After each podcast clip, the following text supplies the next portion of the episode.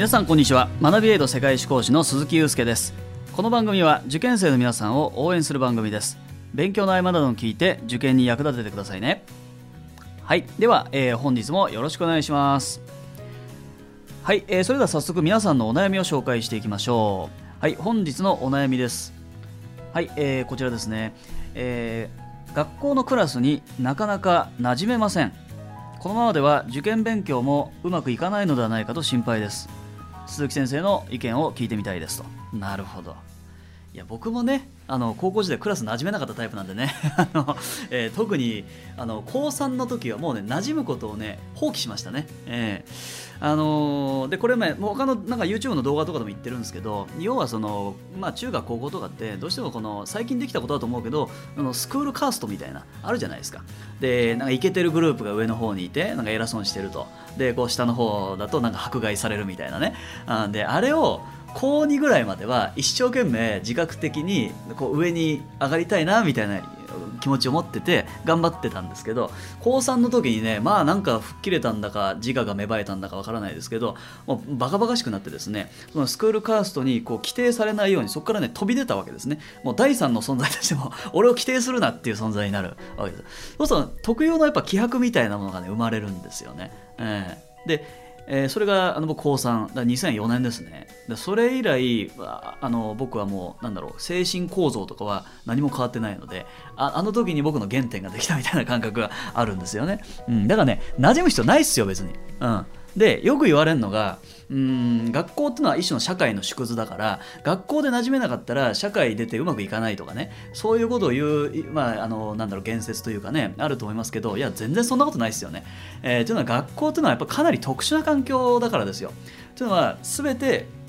えー、いわば対等対等で同世代どころか同じ年。うんっていうことであとはさらにうんこの基本的にはみんな仲良くしなきゃいけないっていう環境じゃないですか、えー、特に公立なんかだといろんなあの生徒混じってると、うん、でそういう中での環境って社会に出てからってそうそうないですよね、うん、だから正直いじめ問題とかもあれっていじめが成立する環境ってかなりやっぱ限定的だと思うんですよね、うん、閉鎖的で風通し悪くてそこにしか居場所がないからあのわざわざいじめられるのにその環境から抜け出せないみたいなのがあると思うんで、うん、そういう意味において別に今馴染めなくても何の問題もないんじゃないかなとは思いますよ、うん、むしろ受験勉強って孤独な中で勉強しっかりやるから人と会話しなくてラッキーみたいな。あそう。でね人と喋らないってことは結局その分どこに行くかっていうと自分と対話することになるんですよ、うん、だからあの人と会話するっていうのはいわばアウトプットですよね。で自分と会話するっていうのはこれある種のインプットみたいな。なんで人間的に深みが出るのは人との会話じゃなくて自分との対話ですよ、うん、だよっぽどね僕思うのはあのいろんな人とね会っていろんな人と会話するっていう一つの、まあ、あり方があると。でもう一つが独独房とかに入れられてひたすら一日中瞑想、ね、あの自分自身と対話さらに今本本と自己との対話どっちが人間的に深くなるかって言ったらねおそらく同じ時間だったらね後者ですよおそらくは。うんもう徹底的に自分のことを知り尽くすっていうかねで他の回でも言いましたけどそこから多分あの強い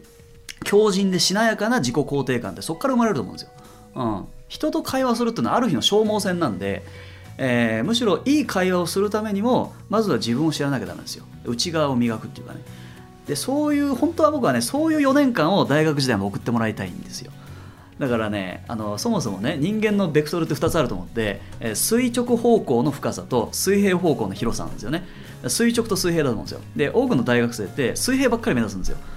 人脈をね広げようとかね海外に行ってね見識を広めようとかね別にそんなんいつでもできるんですよ。ね、で時間があのある大学時代にいやぜひ本を読んで自分とやっぱり自分を知ってほしいんですよね。うん、そしたらうんやっぱ二十歳超えてからねやっぱ伸び方違うと思うんですけどね。うん。でそういうことにもつながってくるんですけどだからクラス高校でしょ？高校のクラスに馴染めないなんていうのは何の問題もないですよ。別に、うん、むしろそれがあなたの可能性みたいな。で世界史上のね世界史と絡めればねその偉人とかもやっぱり将来何かを成す人っていうのはこうなんだろうなこの履歴書に書けない暗黒時代ってなんですよ。うん、で僕昔高校時代かな読んだ本の中にあった一節ですけど、うん、10代どん底だった人間が成功するっていうねそういう言葉なんですよ。うんである意味そのどん底だった人っていうのはうん将来跳ねる可能性を秘めてるっていうねことですね、うん、だから孤独に強くなるっていう意味でもいいと思いますよそういう経験って。で孤独と孤立って違うわけですよ、うん、だからあのコミュニケーション能力はあった方が今の社会では成功しやすいだからコミュニケーション能力が担保しつつあえて選択的にこう孤独を選ぶっていうかねそういうふうに大学時代になってほしい。そのための練習だと思って。ね、うん、学校異常だもんなって。特にね僕公立小学校公立中学校出身なんでもうね絶句ですよ。多分皆さんもね公立出身の人はね多分ね同感だと思うんですけど要はあの今 Facebook とかあるから小中のもう今では縁の切れた友達とかを追跡できるわけですよ、ね、であの時同じ班だったほにゃららくんね？Facebook で見たら男子ですよ。もうね EXILE みたいになってるわけですよ、ね、もう全然人種が違うわけ、ね、だから公立学校っていうのはもう変な話将来の EXILE ともう将来の弁護士がねあの机並べてるって環境なんです。でそれは普通は交わらないですよ社会では、うん。まあ、交われた方がいいのかもしれない。だけども交わることってまずないじゃないですか。交われなくても何の問題もないじゃないですか。それを無理やり学校の先生がいやクラスはみんな一丸となってねあの弁護士と EXILE が手を取り合って一丸となって何かやんなきゃいけないって。これ、ね、不自然な環境なんですよ。だからそこで無理やり馴染まなくたって全く問題ないと思う、うん。だむしろそれで馴染めないから俺はダメなんだって先入観を持って自分でコミュニケーション能力を下げちゃうみたいなね、うん、卑屈になっちゃうとか、ね、それ一番危険だからむしろ胸張ってね周りのやつらよりも自分のが深い人間だと、うん、周りを見下すぐらいでいいと思う。正直。俺は正直そうだったんですよ。高3の時。周りはもう子供みたいなもんだと。ね、うん、で俺は自分とね対話してもっと深い人間になるんだみたいなことをぐちぐち考えてたんですよ、ということで、ね、全く問題ないんであの受験勉強集中してあの頑張って、えー、やってみてください。ね、ということで、えー、本日のお悩みこんなところです。はい。えー、引き続き皆さんからのお悩みを募集します、えー、受験に対する不安なこと対策勉強方法、えー、小さなことから大きなことまでどんなことでも大丈夫ですお待ちしておりますエンディングのお時間ですいや今日はねなんかなかなか、あのー、いろんな人にね、えー、勇気を与えるような内容が喋れたんじゃないかなと 思います。はいね、結構馴染めない人多いんじゃないかな学校で。ねもしくは馴染めてないんだけど、なんか馴染め、馴染んでるように振る舞ってる人って結構いるんじゃないかなと思うんですよね。うん、でもね、あの大丈夫です、えー、僕も全く馴染めませんでしたからね。はい。えー、だからもう馴染めなくても、あの僕は友達ですからね、大丈夫です。はい。さあ、えー、ということで、えー、最後にこちらのコーナーです。はい、世界史の総仕上げにマルチトレーニング。はい。えっ、ー、と、まあね、えー、武田塾と、えー、あとは学びエイドと、オーブン社さんでですね、えー、コラボしまして、えー、一冊2020年のですね、えー、3月だったかな、3月に、えー、出させてもらった僕の参考書です。で、これね、あのなんで今進めるかと言いますと、えー、要はその、もう受験もね、本当に次第入試がもう今やってるぐらいかな？うんまあ、入試直前とかいう人も多いと思います。そういう中で、えー、やはりこの切り口を変えた勉強っていうのも一つの最後の仕上げとして重要だと思うんですね。というのはこのマルチトレーニングは教科書順ではなく、えー、各国別なんですね。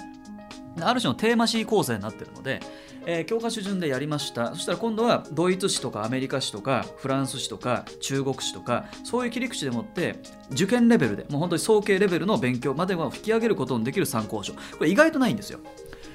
あのまあ、皆さん縦のね多分、えー、各国別だと斉藤先生の学研から出てる縦から見る世界史とか思い浮かぶかもしれませんがあれはそんなにその網羅的に、えー、用語をね詰めてるものではないじゃないですか。あれはあれでまた別の目的があるので。でマルチトレーニングは用語細かいんです。網羅性が高いんですよ。だから次第入試考えてる人総計考えてる人には結構向いてると思うので、えー、ぜひねおすすめですっていうことをねちょっと言っておきたいですね。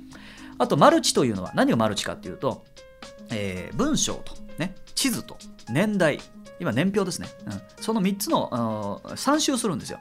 例えばオリエント市の文章まとめでオリエント市の地図オリエント市の年表っていう風にして、えー、参集することによっていろんな面で、えー、その単元を総仕上げできると、はい、しかもですね、えー、その第2段階目のその地図のページでは、えー、動画がついてまして学びエイドに飛ぶことができるので学びエイドに僕のですねマルチトレーニングに完全準拠した動画授業がありますので、えなので動画がね、全部何本だっけな、えっ、ー、と、もうかなりありますよ。うん、もう100本ぐらい、うん、あると思いますんで、えー、お得ですよ、考えたら。ね。1本5、6分ですよ。で、それが100本だから600分以上ですか、えー、それぐらいの動画授業のついた参考書。だから、それ込み込みだとね、かなりおお買い得な気がするんだよね。うん、なので、えー、ぜひですねちょっと、あのー、本屋さんでまず見てみましょう皆さんねマルチトレーニングって書いてあるから青い表紙のやつね、うん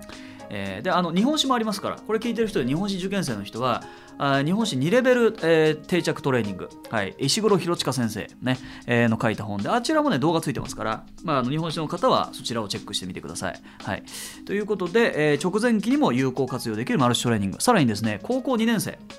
これ聞いてる高校2年生も来年受験ですと。でまず何がいいかって言った時に、まあ、マルチトレーニングね最初からも使えるんですよ、うん。まあ、どっちだって話なんですけど最初からも使えると思います。学校で、えー、そのやった内容を、えー、もう一回その、えー、地域別にねこうやり直すっていうかね。そうすると、えー、早いうちからですね、えー、かなり骨太な、えー、世界史の受験勉強ができるかと思います。はい。えー、しかもねあの早い時期から使い込んでると愛着が湧いてくる、ね、そうすると受験直前期になるともうボロボロなわけ。そうするとこの1年間自分分の受験勉強とともにあったこのマルチトレーニングね。なんか可愛らしいでしょ？でそれを持って抱えて、ね、試験会場に行くわけです。そうすると試験会場で心が落ち着くわけですよ、ね、えー、と最後はメンタルだから受験なんて。ね。いやそういうものを持てるといいんだよ。だから使い使い続けられる一冊を何か一冊最初に買っておきたい。っていう時にマルチトレーニングはおすすめですと。ね。ということでまあ以上そんな感じでね、えー、世界史の総仕上げにマルチトレーニングっていう話でした。はい、えー、それではねまた次回お会いしましょう。さよなら。